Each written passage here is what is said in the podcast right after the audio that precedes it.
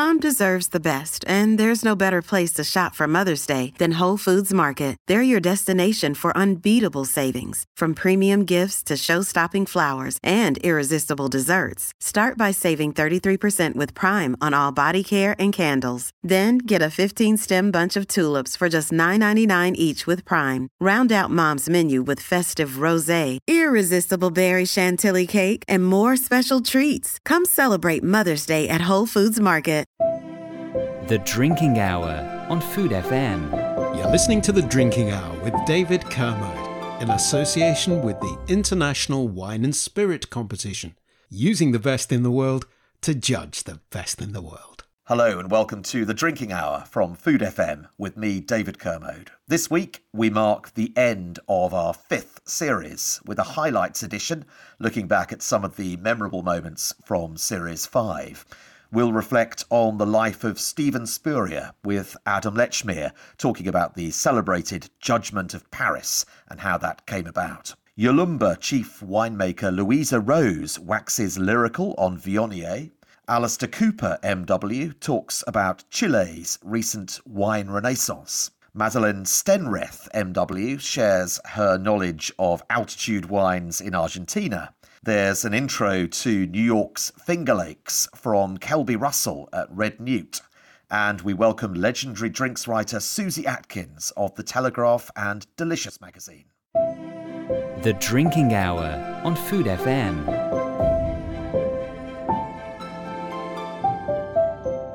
You're listening to The Drinking Hour with David Kermode in association with the International Wine and Spirit Competition, using the best in the world to judge the best in the world. Back in March, we marked the first anniversary of the death of one of the UK wine trade's leading lights, Steven Spurrier.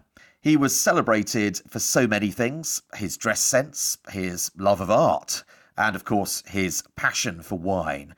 But he's undoubtedly most famous for the Judgment of Paris, a tasting challenge between old and new worlds back in 1976. In this case, it was California versus France, to celebrate the bicentennial of American independence. Adam Lechmere of Club Œnologique joined me to share that particular story. What he was trying to do was simply, as a shopkeeper, he thought Declaration of Independence, very, very important occasion, and obviously a huge thing in France as well. He thought, why not just, why not tasty? He thought it was a good idea. And show American wines as well, because he'd been to California a lot and he'd been pretty impressed with the wines he was tasting from California. And so he had a sort of good idea of which wines he'd show. He invited all the great French critics. So who was there then for the Judgment of Paris? Who was doing the judging? Right. Well, the judging panel, it's really impossible to imagine a more august or eminent panel of French wine critics. This was the French wine establishment. You had Raymond Oliver, who is owner and chef of the Grand Vivore restaurant, which is one of the temples of Paris cuisine in the 60s. Claude Dubois-Milot, who was sales director of the food and wine Bible Go Milot. Odette Kahn, who was editor of La Revue de Vins de France.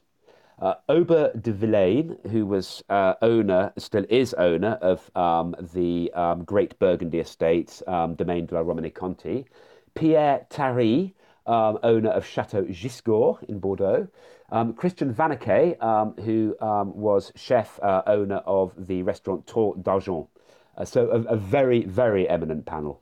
And how many wines were they tasting? How long did this event that is now so famous, how long did it last? Was it just a couple of hours, like a sort of standard tasting that you or I might go to in London, Adam? Yeah, no, it probably lasted about I think 2.5-3 hours. There were 2, 4, 6, 8, 10, 12.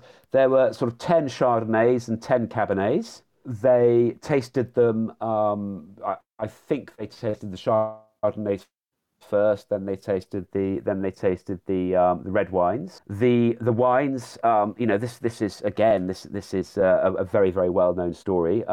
In the overall results, the Chateau Montelena, 1973, that came first after the Chardonnays. Stag's Leap Wine Cellars, 1973. Came first after the Cabernet Sauvignons. The second wine, the second Chardonnay, was a Meursault Charme, 1973. The second Cabernet was Chateau Mouton, 1970. One thing that Stephen always admitted was that it wasn't a sort of statistically.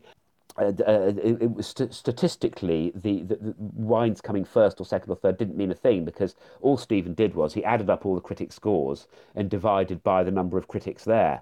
And apparently people who understand statistics say that is not a proper way of working things out. So actually, if you look at it in pure statistical sense, the Montelena and the Stag's Leap actually didn't come first, because you have to properly weight these things in some way. I don't know. So yeah, it would have been probably about 2 or 3 hours, and then they had lunch. One of the really sort of important things about the tasting was that it didn't have a particularly pleasant ending for anybody. When Stephen unveiled the results, the critics obviously were absolutely mortified. Because it made them look really stupid. As all of us in wine know, that it's always very embarrassing when you hold yourself up as an expert and you can't recognise, you can't tell the difference between a French and an American wine. And you had the editor of Revue de Vins de France, one of the most important wine critics in the world, really, thought she was tasting a French wine when she was tasting an American wine. And so Odette Kahn demanded her notes back from Stephen. She immediately went and started, trying to rubbish the results, saying the results were cooked. And Stephen refused to give her notes back, said, "No, madam, these notes are now mine." And, wow. It made Stephen very, very unpopular in France for a bit. As he said, various people, various chateau owners wouldn't speak to him. Aubert de Villaine told him that he'd spat in the soup. And gosh. It was pretty unpleasant, I think, for him. He obviously regained his popularity very, very quickly. I think that the French, the French establishment was left very much with egg on its face, really. Yes, I mean, it rather follows, doesn't it, that if he was incredibly famous and popular in California as a result of this, then it was highly likely that the reverse was going to be true within France at the time, doesn't it? Yes, exactly. Stephen saying to me, this is a piece I wrote some time ago. I said the French wine establishment was outraged, and that's right. Yes, Stephen said that he found out later that Lalou Bise Leroy, who one of the very, very, very eminent owners of Burgundy. She was the co-owner of Domaine de la Romanée-Conti at the time with Aubert de Villaine. And when he got back to Burgundy, he was given a really hard time by her, and people rang him up and abused him on the phone. People rang Stephen up and abused him on the phone. The tasters of Pierre Tari, the owner of Chateau Giscourt, was asked to resign. He was mayor of Margaux, and he was asked to resign from that post for what he'd done in Paris. It's quite serious stuff. It's not . No, nobody died, as they say, but reputations were badly damaged.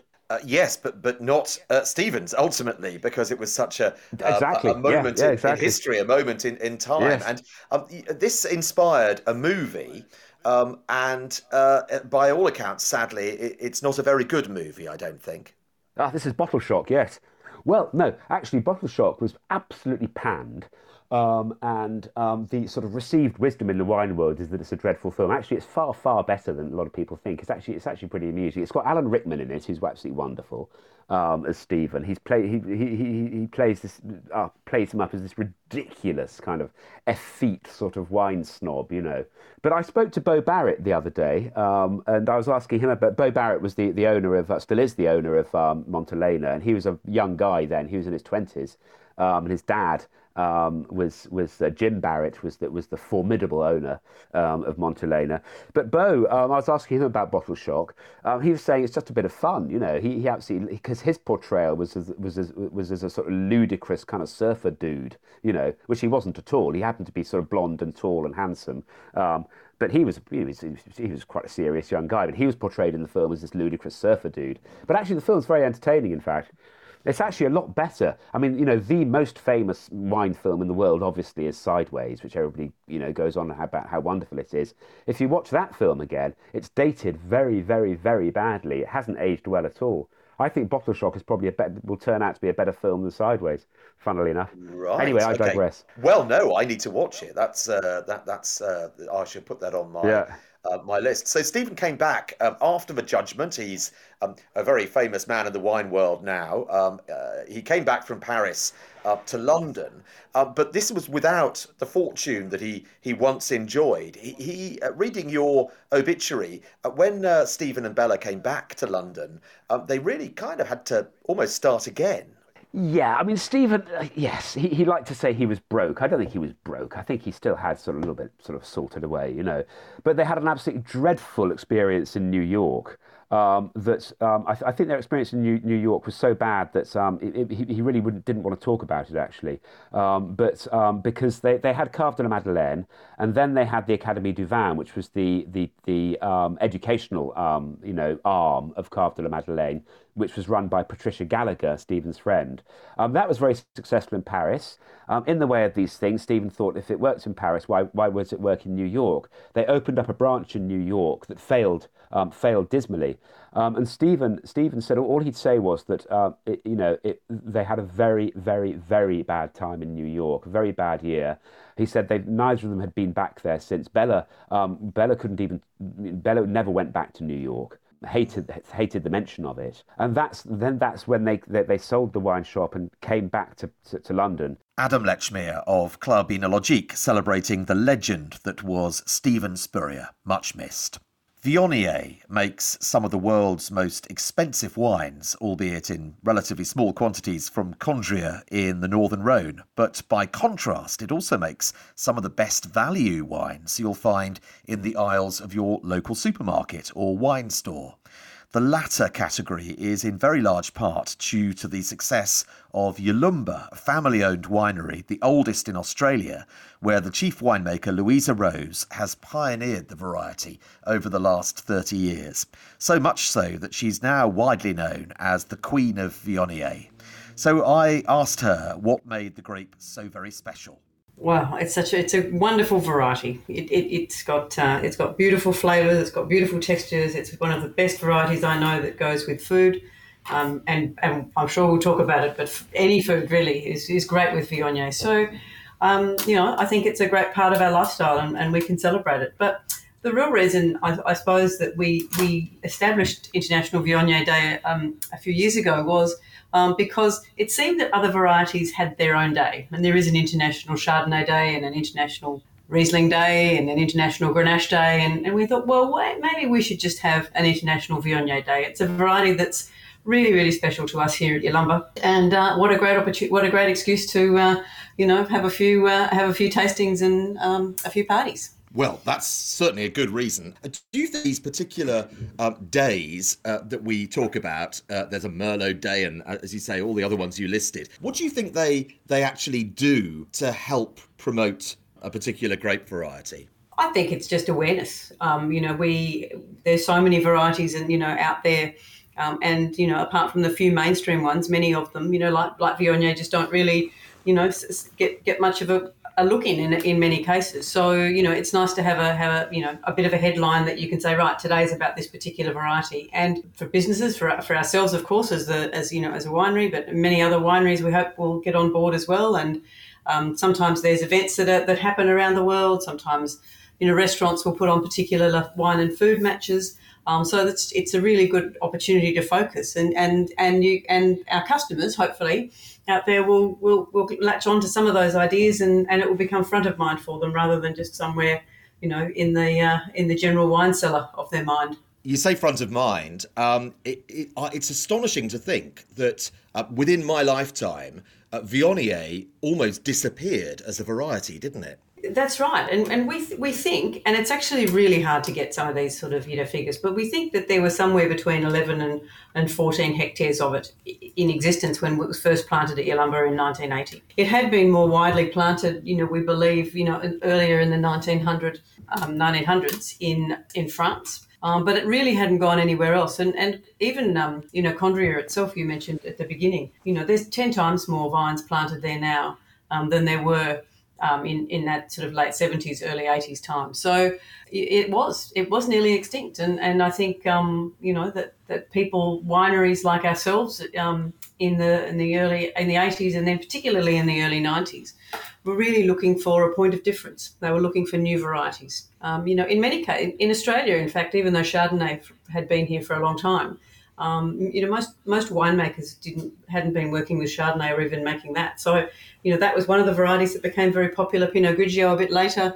and then for us with Viognier. And I was reading Jancis Robinson's blog, her website, talking about the history of Viognier, and that's where she alights on it. And she talks about the fact that in 1985, she was able to identify, as you said, scarcely a few hectares around the world of this particular variety. Yet she went on, she says, to describe it as a major grape variety, even though there were literally tiny quantities of it planted. And when you consider that it did almost become extinct, it's extraordinary because critics and sort of the public generally just love this variety, don't they? They do once they discover it, and it is still that sort of discovery process for so many people, around the world, with Viognier. But what's not to love about it? It's such a delicious variety.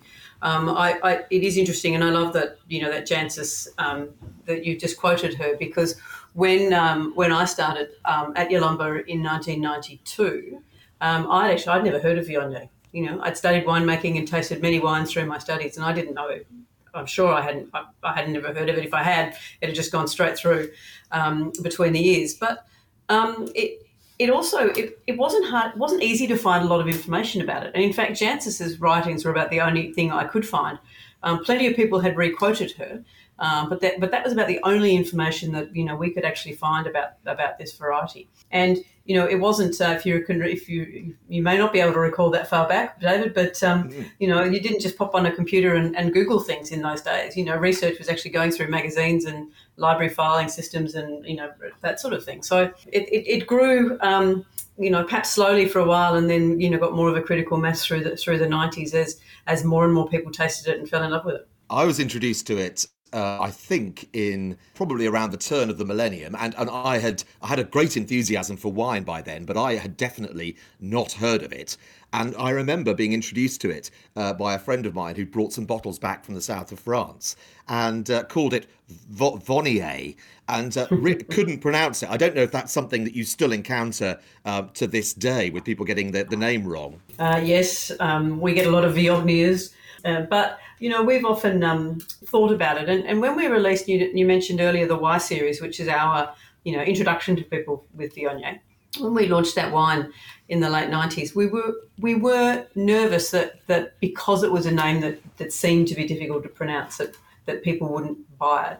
And that just did not prove to be the case. It was, we heard anecdotally these stories of people going into shops and saying, I've heard about this new wine, it starts with V, Yalumba make it, where can I get it? They got over that, nervousness about the not being able to pronounce it really quickly. Having said that, we did do quite a lot of advertising in the in those days, and we even had sort of big billboards up in cities that sort of had the phonetically sort of spelt, so like Viognier And we have a little, which is quite an Australian sort of way of sort of remembering it over here. But at our Viognier Symposium in 2001, Baillieu Meyer, who was another one of early Viognier makers in Australia, he got up and said, "Good on you, Viognier." Oh, very good. Yeah, no, it's and that's the sort of thing people need, yeah. Well, it is, and it's I remember seeing on in New Zealand, seeing on a blackboard a reference to Groeneveltliner, and it was described as groovy jetliner, and I just thought that was absolutely fantastic. I can't look at the name without thinking about that now. So it's lovely. When you talk about Viognier, and I've sat at the other end of a Zoom screen for virtual tastings with you, which are always sort of straight talking and always fantastic and full of information and sort of nuggets of detail. And you often reference, I'm paraphrasing slightly here, but you basically reference Viognier as a white wine for red lovers, don't you? Absolutely, I do. And I think, when you unpick what Viognier, the flavours and the textures and how it's made and all of those sort of things, it does in many ways behave more like a red grape. Or even a red wine, although we don't ferment it on skins. And so that makes sense then that you have a wine which, has those sort of textural elements to it that red wine drinkers are more used to in red wines. I couldn't count the number of times I've done tastings or, dinners and people have said, "Oh no, I won't try that. I won't do the white. I don't drink white." Usually it's free at that point in time. So I say, no, you've got to try it. And if you give people a glass and, almost always they go, "Wow, I didn't expect to like that, but I really like that." As recently as last night, I had somebody that, "No, I don't drink white wine, but I really like that." It also sits very comfortably in small quantities anyway as a bedfellow with red wine grapes, doesn't it? Especially, obviously, historically in the Rhone, but in Australia too.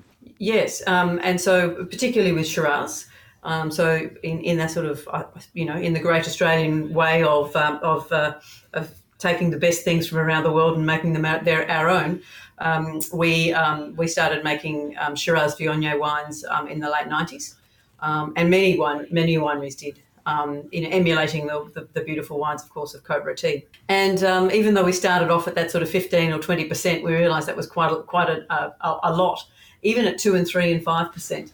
The Viognier, it just seems to, when you ferment the Viognier white grapes with the red grapes, it helps to lift up the sort of the perfumes and the aromatics of the Shiraz in our case. It doesn't have the sort of the apricotness of Viognier, but it enhances the sort of the purple fruits, the blueberries and the violets and those characters that we see in some of our, particularly Shiraz from the cooler regions like Eden Valley and, Ratonbully, which is where we do. And, of course, the very well-known Australian Shiraz Viogniers from Clonakilla, which are from Canberra. There's an interesting, quite an interesting scientific sort of fact about what happens, and it's called copigmentation. And the tannins or the phenolics, if you like, from the skins, so the things that when you chew up a grape skin, it gets really bitter. In a white grape, are not coloured. In a red grape, of course, they're red, and that's where the colour comes from. But when you ferment the white and the red together, they react together, those phenolic compounds and the tannins, to form different tannins that are a little bit bigger and different structure, and they are redder than the Shiraz is on its own. That's a fairly moot point for us, to be honest, in the Barossa. We don't need more colour. We've got plenty of colour and very long-lived colour. But it is still an interesting scientific sort of, thing that happens, that you would expect adding white to red would dilute it, and in fact it does the opposite. Louisa Rose of Yalumba, waxing lyrical on the wonders of Viognier. It's to Chile next. Narrow, thin, running more than 4,000 kilometres down the west side of the Andes. The terrain is varied and fascinating, sometimes very high, famously phylloxera-free. Yet for a long time, the country's been celebrated more for its dependable, great-value winemaking than for being necessarily very exciting. That is changing fast, or so says Alistair Cooper, Master of Wine, consultant, writer and a member of the Senior Judging Committee at the International Wine and Spirit Competition, a South America expert. At the recent London trade tasting for wines of Chile, he was hosting masterclasses there, he said that things were evolving at a spectacular rate. So I asked him why change was needed in the first place. Well, I think you hit the nail on the head in your intro there, David, really, with, and I think Chile has been synonymous or been best known in the trade for being dependable, but perhaps slightly boring. I'm just gonna say it, boring. And I think that's been a little bit unfair, actually, for many years. But I think whilst I believe things have been changing, bubbling under the surface in Chile itself, the message hasn't really got out to the wine professionals over the world, what's really happening there. And the past sort of 10, 20 years, we've seen just a huge advance on so many levels throughout the whole of the Chilean wine industry. And this is beginning to trickle through. I'd say it's more than a trickle now. It's beginning to, cascade might be a bit too much, but it's beginning to steadily flow through the professionals over the world as actually what's happening in Chile. And it's great to see finally. I agree with you. You really struck a chord with me because although I've been buying Chilean wines for years, and I've been a fan of Chile for years, and it's a wonderful place to visit on holiday as well, I should say. I've never really known quite what it stands for in the way that I do feel I know that about other countries, especially its neighbour, Argentina. So what is changing, do you think, that is going to bring about, well, hopefully that cascade you mentioned? Well, do you know what? There's quite a few answers to that question. But I think one of the key ones actually has been and this is sort of slightly ironic, actually, that Chile, you mentioned it in the intro as well, has a very rich history. You know, that the vine came here in 1551 down to the southern heartland of Itata and Maule, and Pais was the great variety that came over. Muscat was the white grape that came over. And one of the key things that's happened in the past 15, possibly 20 years, but largely in the last 15 years, has been a revival of Chile's historic past. So this history, these what they call these heritage grape varieties of Pais, Muscat, and then also Sanso and Carignan, other French varieties that we can look at as well. As well, coupled with that, we've seen globally a movement towards natural or lower intervention wines and the use of amphoras, etc. These are things that have been happening in Chile since the beginning, you know, making wines in what they call tinajas, or amphora as they're known elsewhere, has been going on for hundreds of years. Yet recent, I think there was a hang-up from about the 1850s. We saw the Chilean wine industry began to become very French for various reasons. Phylloxera, a huge influx of French winemakers to Chile, and an influx of these French noble varieties, Cabernet Sauvignon, Merlot, Carmenere, these great varieties that we've always associated with Chile. And these heritage varieties largely got marginalised and forgotten about. And actually, more than marginalised, they became maligned. They became a sort of hang-up to Chile's colonial past. Yet what we find is these amazing patches of old vines, Semillon as well. There's some vineyards down in the south of Chile that are 200 to 300 years old, which is really astonishing when you put that in a global perspective. And of course, the lack of phylloxera is a huge part of that. But so I think actually one of the key things has been a look back into the past, into these old varieties, as well as these old regions further down south. And it sounds like what you're saying is, in winemaking terms, they've kind of learnt to do a bit less, almost.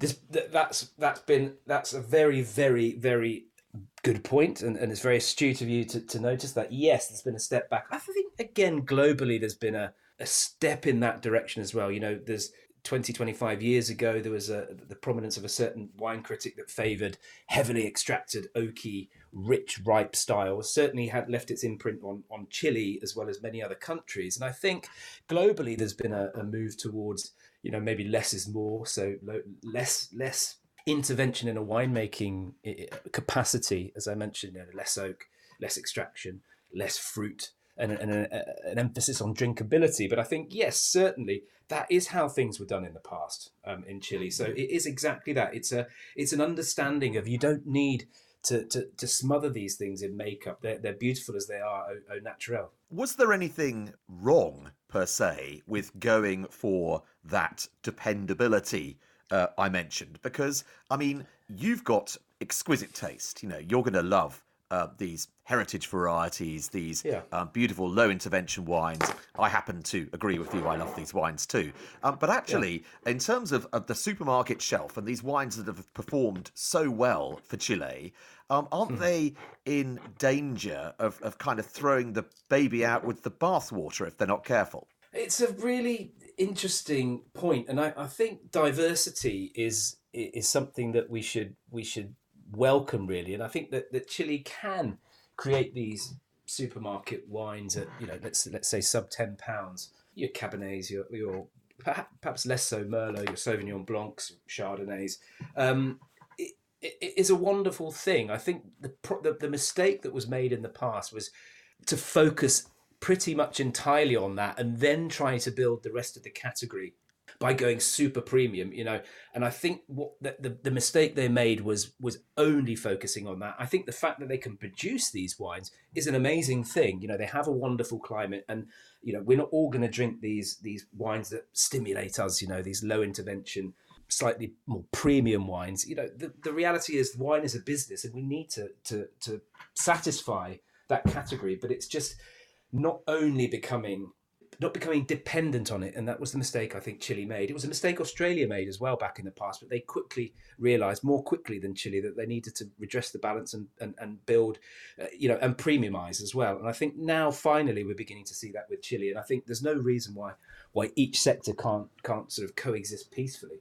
Alistair Cooper, MW, on the changing face of Chile. Across the Andes, things have been changing in Argentina as well, with a wonderful new breed of fresh, delicious altitude wines. Madeleine Stenwreth is another master of wine, an international consultant as well, who knows the country better than most, not least because she chose altitude winemaking in Argentina, in Mendoza specifically, for her MW research paper, for which she won the Quinta Noval Award.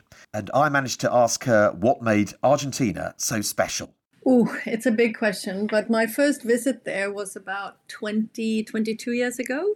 And I was actually blown away by, first of all, the effect of the Andes Mountains. And, you know, when you're standing in the vineyards and you're looking straight into the snow, and you're realizing the effect of that icebox and the effect it has on viticulture and also the effect on the wines. But I think my biggest eye-opening event was probably when I was a buyer for Argentina for the Swedish monopoly, and I had passed my Master of Wine exams, and I was going to choose the topic for my dissertation. And I was thinking, why are these wines? I had traveled from the Cafayate up in the north of Salta all the way down to Patagonia, and I could not get my head around Malbec. I couldn't understand why this variety was so incredibly different wherever I went. But of course, you have this north to south, it's like such a long distance, but I couldn't understand Malbec. And I thought that was actually quite thrilling to be able to understand the effect of the altitude and the effect of those Andes mountains. And then I think the other thing that really made me passionate about Argentina was that the people were so incredibly surprised with having someone coming from Sweden wanting to do research on their country and wanting to dig down so deep into something that they didn't.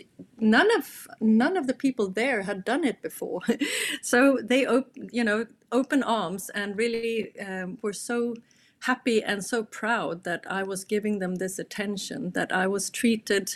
You know, when you feel like they really appreciate everything that you're trying to do, and they help you with everything they can in order to make this a success. And I was just blown away by the people, I must say, also. That was a long answer to your first question. That's okay. It's a good answer. It was a big question. You are, I think, one of two Masters of Wine from Sweden. Is that right? Well, the thing is, we're actually three of us now. Oh, okay. Yeah, but I'm the only lady. But, you know, right. When the Masters of Wine, when you're a man and you become a Master of Wine, no one says you're going to be the first Master of Wine. But I was the first I was the first woman master of wine. So that's something, we're very few. Norway's got a few more and Finland's got a few more, but Sweden, yeah, we're three. And the other two have been busy with a monopoly for 15 years. And I've been the only one who's been, you know, active out in the world, more on a freelancing basis. And I just love it. I couldn't be stuck in one place like they have. I'm going to ask you how you got into wine. But before I do that, I just want, for those listening who don't understand what we mean by monopoly, just explain in sort of very simple terms what monopoly means in terms of wine, because it's rather different to the way the wine market works in this country. Yeah, no, if you're a consumer, there's only one. There's no like choice of where to go and buy your wines. There's only one store. So it's actually a retailing monopoly. The monopoly can buy from all the different importers, but they can't buy straight from a producer. So the monopoly has buyers that are in charge of being in contact with all the importers, and then the producers, they send their wines to tenders. So the tender system is all blind tasting, and the wine wins on points in blind tasting. So you can't choose brands. You can't, you know, it's like it's supposed to be very brand neutral. And it's a way to also, I think, for Sweden to get away from the EU coming in to say, hey, you can't just have you can't just choose to buy from this and that. They really want to make sure it's a neutral system, that no one pays their way in, or, you know, put big marketing budgets behind the launch. And so you would not find wines in supermarkets, and there are like 520 stores across the country, and those all belong to the same store chain, and this is owned by the state. So it's state-controlled retailing monopoly. Yeah, odd, huh? Yeah, very interesting, very different. And tell us how you got into wine, because Sweden is not renowned for making wine, of course. No, but I can tell you there are actually quite a few producers of wine down in the south of Sweden nowadays, which is really quite extraordinary. And I always link it back to saying, look at England 25 years ago. A lot of people laughed at the wines and said, come on, England.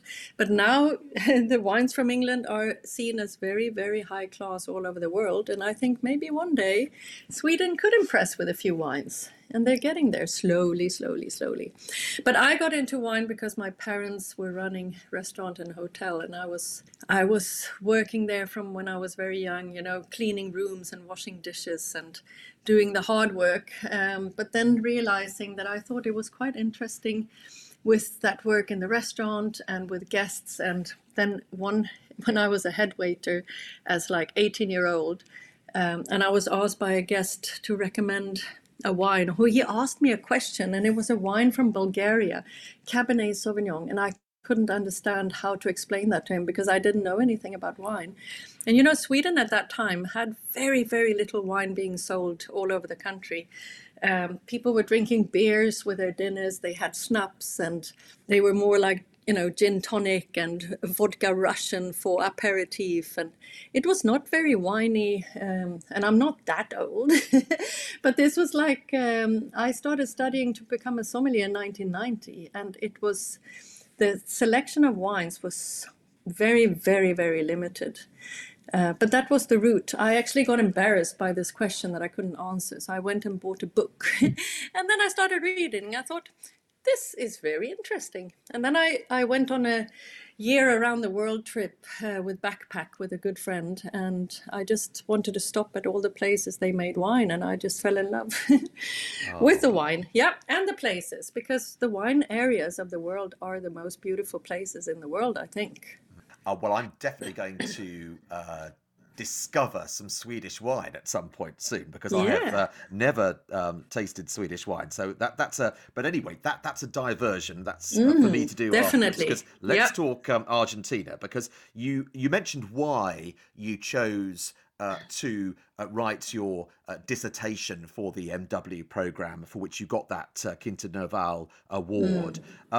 What did you conclude then, in simple terms, or as simple as you can for people who are not MWs themselves? What is the link between altitude and delicious Malbec?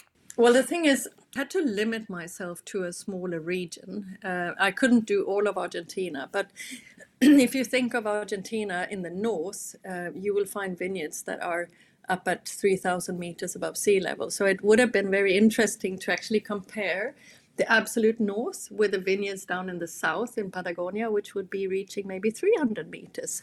But that would have been too much of a, you know, you need to have less variables. So I limited myself to Mendoza. And in Mendoza, you have vineyards reaching around 700 meters. And then the highest ones are around 1,500 meters. So, of course, that's going to make a huge difference in climate and temperature. I would say the key to everything is the length of the growing season, because if you have if you're in the lower altitude, you will have hot days and you will have not very cold nights. You will have warmish nights. And with that lower difference between day and nighttime temperature, you get less aromatics, you get less quality tannin, and you get less color. And if you move towards a higher altitude, you will naturally get cooler days and you will get cooler nights. So you will not have that incredible heat, but you will still have a big difference between a nighttime and daytime temperature. And it's quite interesting that difference between day and night can sometimes reach up to 20 plus degrees in between day and night in the normal ripening season. And that makes these aromatics just explode in the grape. So you get high perfume, high aromatics, lots of intensity of fruit, but also because of that lower temperature in the day and lower temperature at night, you will also have a longer ripening season. So the tannins, they have time to actually soften and polymerize on the vine. So you will get a lot of tannin, but they will be softer. So it's not like you say that you get a flabby wine, but you get tannins that are a lot of them, but they all have a silky cover. And that has been the key, I think, to Malbec's success in the world, is that they are highly charismatic, but they're also very soft, because most people don't want to drink astringent wines, because then you have to keep them for a long time to actually have them soften, you know.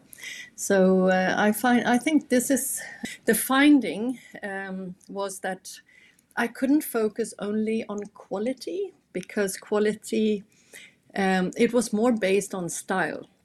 So the higher we went in terms of altitude, we got more floral notes, more violets, more freshness, a lower pH, which then would naturally respond, or relate to higher acidity. And you will get more tannin, but higher quality tannin, and more polymerized. So the higher, the better was not really the key for the dissertation, but the higher in altitude, the more interesting in aromatics, the fresher, the less need for adding acidity to the wines, and you know that longer ripening season gave much more interest to the layers in the wine. Madeleine Stenwreth, Master of Wine, on the wonders of altitude wine in Argentina. From South America to North America next, and head upstate from the bright lights of New York City. And as you get towards the border with Canada, the pace feels strikingly different, rural and bucolic, a breath of fresh air, literally, after the choked streets of Manhattan. This is the Finger Lakes, an exciting, emerging, cool climate region, now more than ever before, using Vitis vinifera grape varieties. Kelby Russell is the winemaker at Red Newt Cellars, overlooking Seneca Lake, and on a recent visit, he gave me an introduction. Yes, it's a region that I think provokes confusion, because you hear New York State and you think wine in New York State, do they grow them in the skyscrapers? This is an easy thing to think. The truth is that our region is much closer to Canada. when I'm working abroad especially, I like to tell people that we're an hour and a half from Niagara Falls. I think that helps put people in the right frame of mind, both of where we are, and also it immediately makes people think of cold, which is probably an appropriate reaction because it's a cool climate up here. Yeah, I was in Manhattan at the weekend, and I wore a pair of shorts and a T-shirt. It was a really beautiful weekend, and I got off the plane at Syracuse, and it's absolutely freezing. It's really very different, isn't it? Yes, Syracuse very proud to be the snowiest city in the U.S. You know, we get somewhere in the neighborhood of 3.5 meters of snow every year during the winter. So it's very different up here. It's cold, it's continental climate, and in the name of the region, Finger Lakes, it kind of gives away why the region is successful for wine. It's the lakes and the moderating influence that they provide for the vineyards around them. And this is a classic wine story. So many times we see regions where a combination of a body of water and slopes allow vineyards to do spectacular things. And so it's all about moderation, both in winter and summer with the lakes then. Absolutely. I mean, from an existential level, the lakes provide enough warmth during the winter on the slopes to keep the vines alive and to keep the buds alive in particular. That's also resulted in a selection of what vines work best for the region. But at this point, we've kind of honed in on that. But then the lake stays cold in the spring, which is great because it delays bud break. And at least, knock on wood, we don't have to worry about spring frost too often. You know, climate change, maybe in 20 years, it's different. And then on the back end, it keeps things kind of cool. It keeps the air moving during the summer, which is good for reducing disease pressure. And then especially in the fall, it extends the ripening window because the lake will still be swimmable, the lakes, I should say, will still be swimmable into late September when the weather is actually getting quite frigid otherwise. As I understand it, it's winter here for the vines is kind of a battle for survival, and summer is really rather benign for a vine. Yes, that's exactly right. I think people are surprised when they see some of the grapes that we work with in small quantities, but you know, we have vineyards with Syrah planted in them, and people think of the region as a cold climate. How could you possibly ripen? And the issue isn't so much the ripening. The issue is more vines that can handle the cold of the winter without, you know, sort of undue needs in the vineyard to get them through.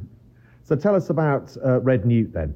Yes, Red Newt is a winery on the southeast side of Seneca Lake, which is the main lake in the region. It's a little sub-region that we jokingly have called the Banana Belt. If you ever see that or hear about that, that's this little slice of the Finger Lakes because it's the warmest subregion.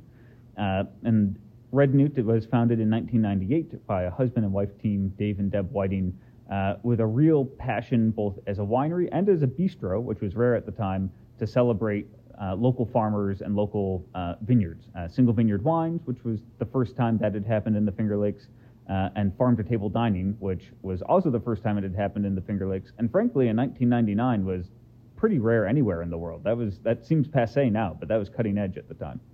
And we're going to talk about vinifera later in this episode of the Drinking Hour, but have you always at Red Newt been dealing with vinifera grapes, so the European grape varieties? Red Newt has always done a little bit of both. As a winery that was kind of a certain era, there was always a local demand because people grew up drinking some of the local grapes.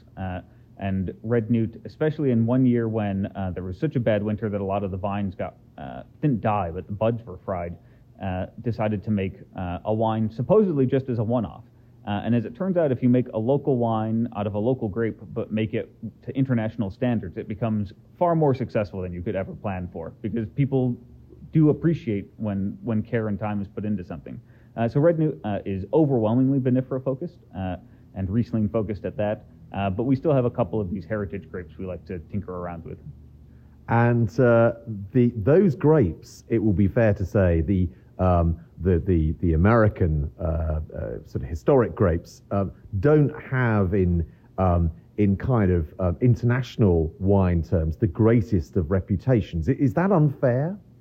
I think it's a little unfair. I think certainly I don't know that they necessarily have the complexity inherent to them for maybe what top wines what we look for in those wines, but I think it's unfair that they kind of get castigated when they make really beautiful wines at a really approachable price point, and frankly with much less input in the vineyard, which is something we're all thinking about with climate change.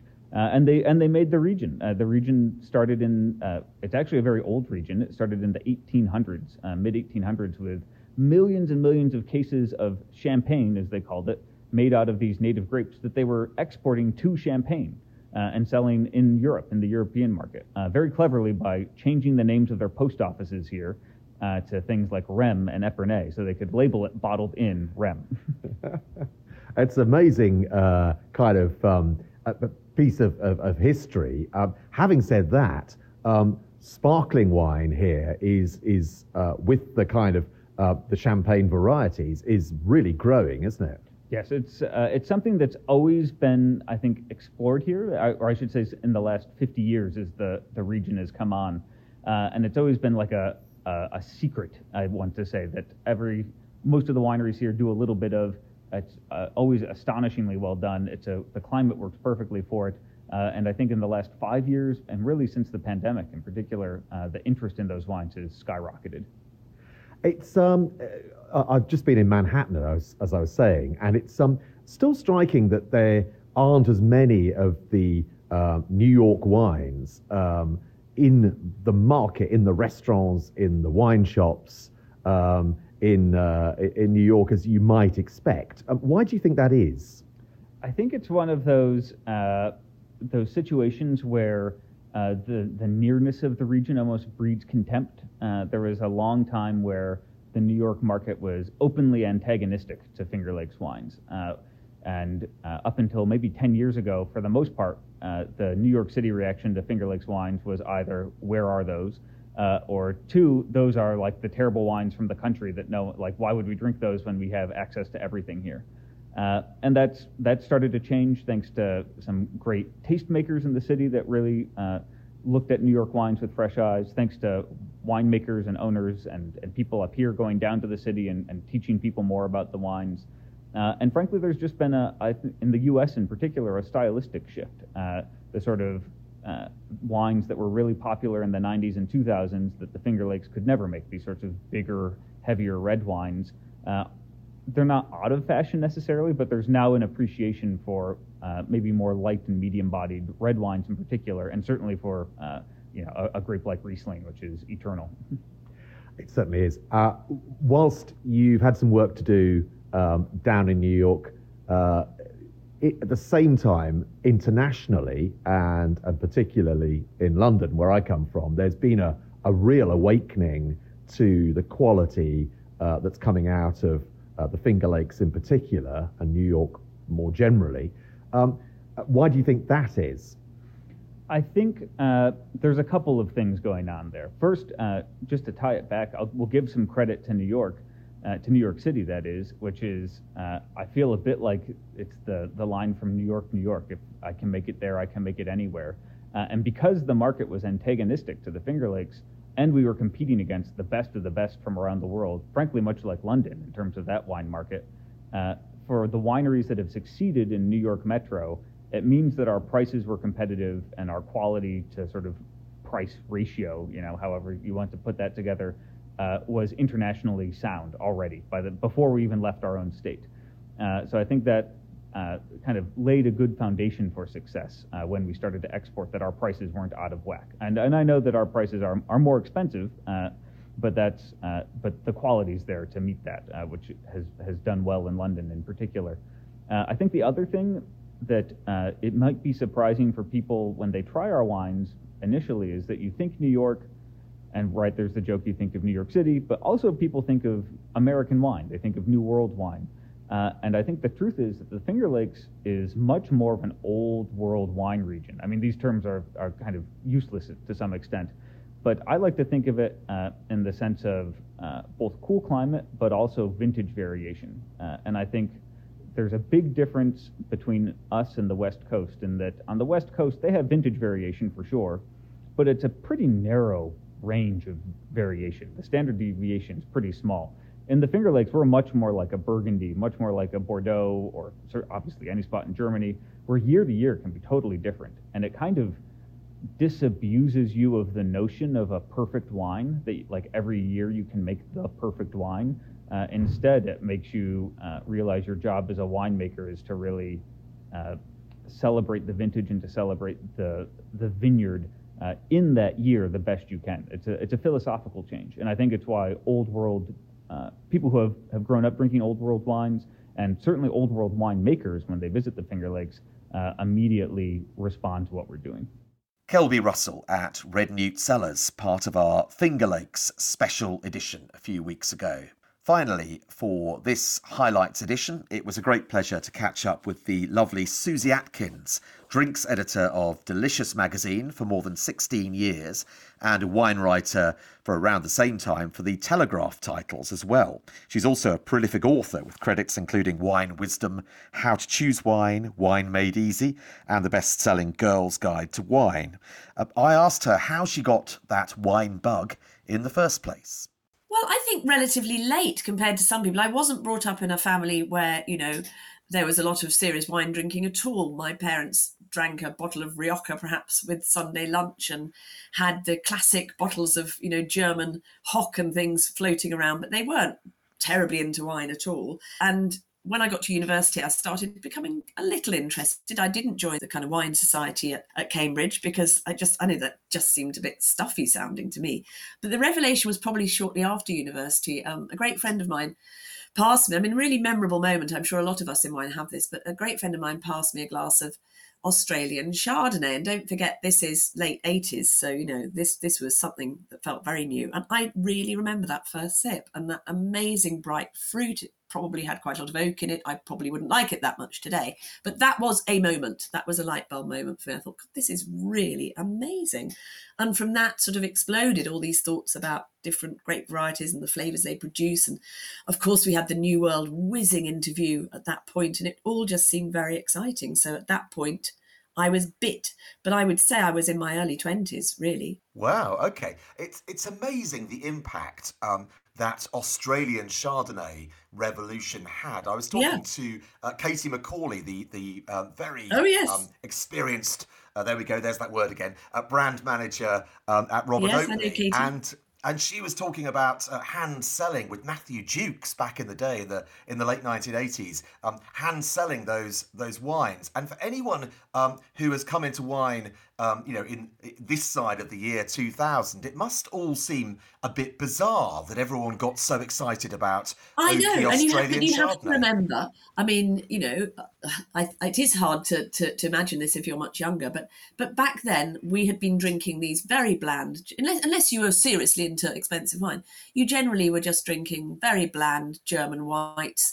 Yugoslavian Lasky Riesling was quite the student white, and Bulgarian wines, which some of which were quite good, but you know, it just, when these countries like Australia, in particular Australia, I have to say, but you know, shortly followed by Chile, for example, exploded onto the scene with these incredibly clean, fruity, fresh, you know, bursting with ripe flavours, wines appeared. It was very exciting indeed, and that really is what switched me on to it. You were responsible for the Which magazine wine guide for a while, which in the time before the internet took over, you know, we'd go off if we wanted to buy something, we would look at Which magazine to look at a critical assessment that you would now find online, of course, including Which, because it's still there. But people do use Which online now. I feel we should say I don't work for them anymore, but it is still very much there. They do in print or online.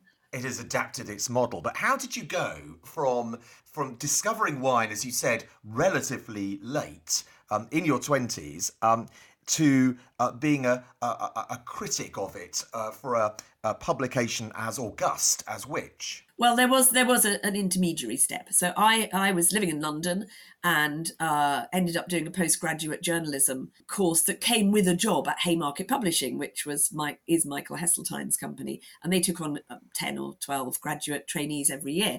So I wanted to write for magazines, hadn't fixed on a subject. I thought I'd just generally write for, I think I probably thought women's magazines, that sort of thing, features was the aim. And I went to work for them as a graduate trainee and ended up on Campaign, which is the advertising magazine. I think it's still going strong, which was quite glamorous at the time. So advertising was considered very, very trendy business. But I just didn't like the subject matter at all. I liked working on the mag, but not the subject matter. And it turned out that within the stable at Haymarket was Wine magazine. It was literally just called Wine. And I was by then starting to get very interested in wine and food. And I was doing a few freelance pieces for Time Out on restaurants and bars. And so when I saw a vacancy at this Wine magazine, you know, that was in the same building as where I was working, I went for it and very hard. And Margaret Rand was the editor and she interviewed me and I got the job. So I became assistant editor at Wine magazine. And it kind of took off from there. And I worked there for several years. I went freelance. I spent the 1994 vintage in Australia as a cellar hand, a rubbish one, I have to say. And when I got back, I got the job with Which, working on Which Wine Monthly, and then on the Which Wine Guide, which really was a huge learning curve, actually. Even though I had some foundation of knowledge by then, I'd done my WSET courses. Working on the Which Wine Guide was a challenge. That was an august tome of a wine guide that had been, I think, previously edited by Harry Ayres. And I went to work on it as the co-editor with Simon Woods, who's still a great friend, and did several editions of it. And it really did build my knowledge enormously while I worked on that. I bet you did. And you've thrown around some of the great names there, all of them still absolutely active in the business, I should say. Harry Ayres, Simon Woods, Margaret Rand, who wrote the with Oz Clarke wrote the first book that I ever read about wine. So I was hugely excited when I first met Margaret on a press trip. Yes, she can be quite daunting, but she's brilliant, and I will always be grateful to her for giving me that first job in wine writing. I can imagine she was amazing to work for because she has the most incredible palate. But as you say, she can be quite daunting, but she's lovely, really. Anyway, so let's scroll forward slightly. And you then you go to Delicious magazine, which you're still there. You're the drinks editor. You've been there, we think, sort of 16 plus years. It sounds just like a really rather lovely job. I love Delicious magazine. I really love that magazine. And I have to say that the people I've worked with on Delicious, I think 3 editors have been through, maybe 4. They've always been splendid. It's a super mag. It really struggled when COVID hit, as all magazines did, not just with advertising, but with obviously, you know, the shops were shut for people to get their print editions. But it made it through, which is great because it's all about home cooking. So you would think it would be popular. So after a terrifying 2 or 3 months, the magazine made it through and is still going strong. I absolutely love my work for them. They've actually got a beer columnist as well now, because I don't really write about beer and used to bleat plaintively that I didn't really want to write about it. So there is now a beer column alongside my wine and spirit pages. So it's got a good drinks coverage, that mag. And of course, this is first and foremost a food magazine, and therefore the relationship between food and drink must be, it's kind of stating the obvious really, but absolutely critical for you, because not everyone who writes about wine, who critically assesses wine, really thinks about food, I don't think. No, I think that's absolutely true. And I always do. And my 12 years, I don't think this has been mentioned yet, my 12 years as one of the wine experts on BBC One Saturday Kitchen meant that I was pairing wines to food, you know, every time I did the show, several dishes. So I've always felt very strongly about that. You know, in the European style, I don't really think we should drink wine without something to eat, even if it's just a little snack. So food and wine matching is really important to what I do. Yeah, no, I write about it a lot. With Delicious, I'm always looking at the recipes, obviously, in that month's issue and trying to come up with drinks, not only that I'm recommending because they're good and good value, but because they specifically go with the recipes in the mag. You know, it needs to be super useful. It's like all wine communication. It needs to be useful and it needs to be entertaining. And I do sometimes think both those things can get forgotten. Yes. I was going to say, and in fact, I mentioned this in the introduction, you have a very down-to-earth, relatable style. Again, that might sound like that's not especially important or significant, but I think it is lacking in a few people who do the kind of job you do, because wine, drinks generally can really intimidate people, can't they? I think they still can. I mean, I think it's better. I think we're more confident than we used to be. Consumers are more confident than certainly they were. I think people feel happier asking questions than they used to. It's far less elite. I know it's an obvious thing to say, but it really, you know, really is. But people are still quite daunted by it. And unless you can talk to them in a language they understand, and as I say, give proper, practical, useful recommendations, you know, how to serve things, how to store things, how to match them with food, and also be a bit fun and tell a story while you're doing it, then I'm not doing my job properly. Susie Atkins, wine writer and author, concluding this highlights edition from the 5th series of The Drinking Hour. We've now been going for more than a year, and I'm delighted to say we're back next week with a new series, the 6th series, the first of which marks the start of summer, for us at least, anyway, with an hour dedicated to rosé, one of my favourite things, with Dersu Viana Jr., Master of Wine. He's going to talk about rebooting the IWSC judging of rosé wine. So do join us for that. Thanks to you for listening to our highlights, and for now, it's goodbye. The Drinking Hour on Food FM. You're listening to The Drinking Hour with David Kermode in association with the International Wine and Spirit Competition, using the best in the world to judge the best in the world.